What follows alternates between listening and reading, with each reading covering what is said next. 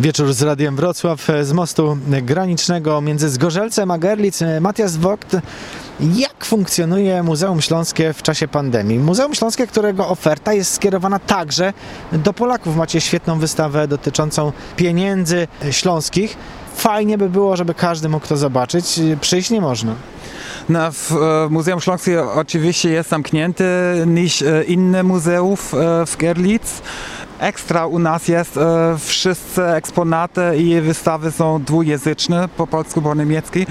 I e, teraz e, nie ma gości, nie, ma, e, nie jest otwarte i e, wszystkie, wszystkie sali są puste. Online to pokazywać? Jak to pokazywać? Mieliśmy e, e, impreza w, w necie, to był e, e, współpraca Centrum Młodzieży e, po niemieckiej stronie i to była e, kooperacja i na końcu e, taka e, impreza.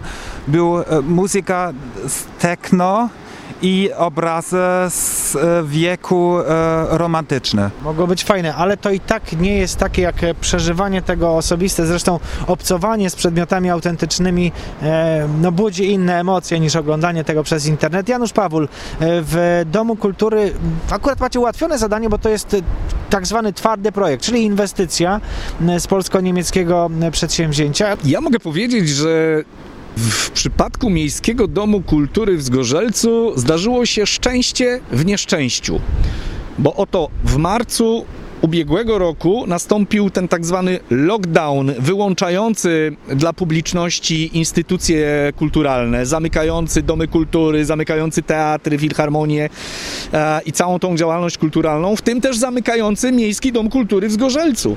Ale w tym czasie, kiedy Miejski Dom Kultury w Zgorzelcu został zamknięty przez pandemię, tak się szczęśliwie złożyło, że rozpoczęła się realizacja e, polsko-niemieckiego projektu, dzięki któremu w Miejskim W Miejskim Domu Kultury rozpoczął się remont. Remont na taką skalę, której nie było od trzydziestu, czterdziestu lat.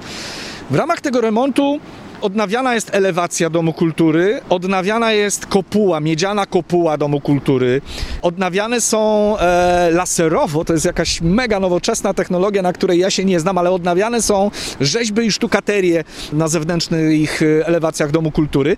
Trwają te prace i one rozpoczęły się w maju, potrwają bodaj osiemnaście miesięcy, więc e, my nie mamy...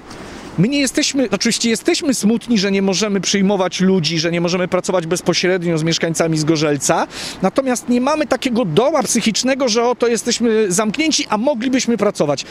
My nie moglibyśmy pracować, bo Dom Kultury jest w tej chwili placem budowy, więc nawet gdyby nie było pandemii, nie mogliby do nas przychodzić odbiorcy kultury.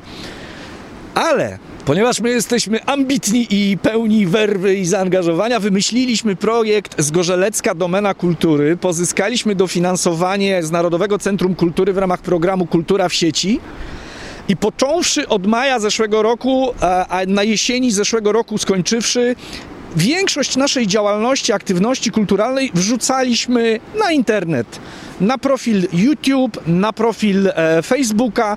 E, w ramach tej działalności internetowej e, organizowaliśmy, m, nie wiem czy to się m, m, uda, czy to jest adekwatna nazwa, o, organizowaliśmy spotkania z ciekawymi ludźmi, czyli po prostu talk showy. Zapraszaliśmy na te spotkania z ciekawymi ludźmi do salonów M D K. E, no przeróżne postacie. Naszym gościem był Nikos Ryskietos, naszym gościem była pani e, Śliwińska Ania. Rozmawialiśmy.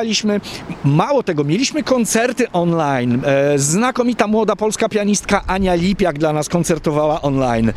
Mieliśmy naprawdę bardzo szeroką ofertę kulturalną. Na przykład gośćmi naszego internetowego Domu Kultury, naszej Zgorzeleckiej Domeny Kultury byli znakomici aktorzy, byli piosenkarze. I to wszystko odbywało się w internecie. I to wszystko się odbywało online. I o ile to jest zrozumiałe to przeniesienie, o tyle na przykład tej części twardej, czyli tej przebudowie Domu Kultury, miały towarzyszyć też imprezy miękkie i łącznie z taką debatą, kim dzisiaj jest mieszkaniec Görlitz Zgorzelca, miało być sporo różnych wydarzeń towarzyszących, no i siłą rzeczy do nich nie doszło. Tutaj Kultur Serwis był współorganizatorem, bo twardy to jest remont po niemieckiej stronie. Starej kręgielni i starej słodowni Tivoli, takiego kompleksowego zabytku, zabytkowej zabudowy i ten remont odbywa się w Tivoli też bez przeszkód, mimo że koronawirus troszkę pokrzyżował plany ze względu na... Ale remonty stosunkowo proste jest. Tak, ale remonty, one trwają i to wszystko jest ok. O tyle te nasze działania, wykłady, warsztaty historyczne, koncert, no to wszystko musieliśmy odwołać i teraz w marcu miała się odbywać kolejna edycja. Już teraz miała to być, gdybyśmy wszystko liczyli zgodnie z planem, trzecia edycja Dni Dziedzictwa nad Nysą. Też nie odbędzie się i będziemy w najbliższym czasie informować, że szukamy rozwiązania na to, jak zorganizować Dni Dziedzictwa nad Nysą. To nie jest tak, jak się czasem mówi, że można przenieść wszystko do internetu i to będzie funkcjonować na podobnych zasadach. Ten rok udowodnił, że niektóre rzeczy gładko, łatwo się przenoszą, ale inne zupełnie się do tego nie nadają. Poza tym nasz poziom, czy poziom odbiorców i przesycenia treściami w necie jest taki, że nawet jak są fajne rzeczy, webinaria, to ktoś nie klika, bo nie, nie, nie będę jeszcze godziny siedział przed kompem. I to powoduje, że no, coraz trudniej dotrzeć. Zgadza się, rozmawialiśmy na ten temat z naszymi partnerami, czyli Gminą Ewangelicką Tivoli, Urzędem Miasta Zgorzelec i my jako Kultur Serwis na temat formuły tych wydarzeń i czy jest w ogóle możliwość przeniesienia ich do sieci i zorganizowania tych wydarzeń online.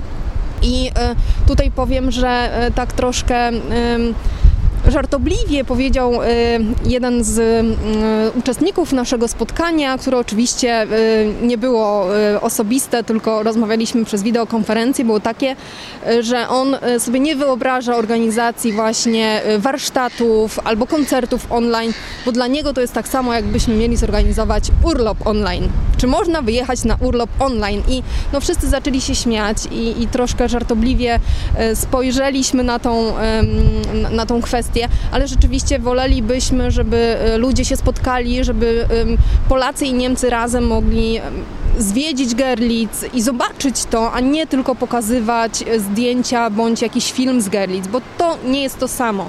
Nam zależy na tym, żeby, żeby naprawdę jak najwięcej osób na tym skorzystało i żeby zobaczyło, jak piękna jest tutaj nasze miasta, oba miasta czy Europa miasto. Do rozmowy wrócimy za kilka minut.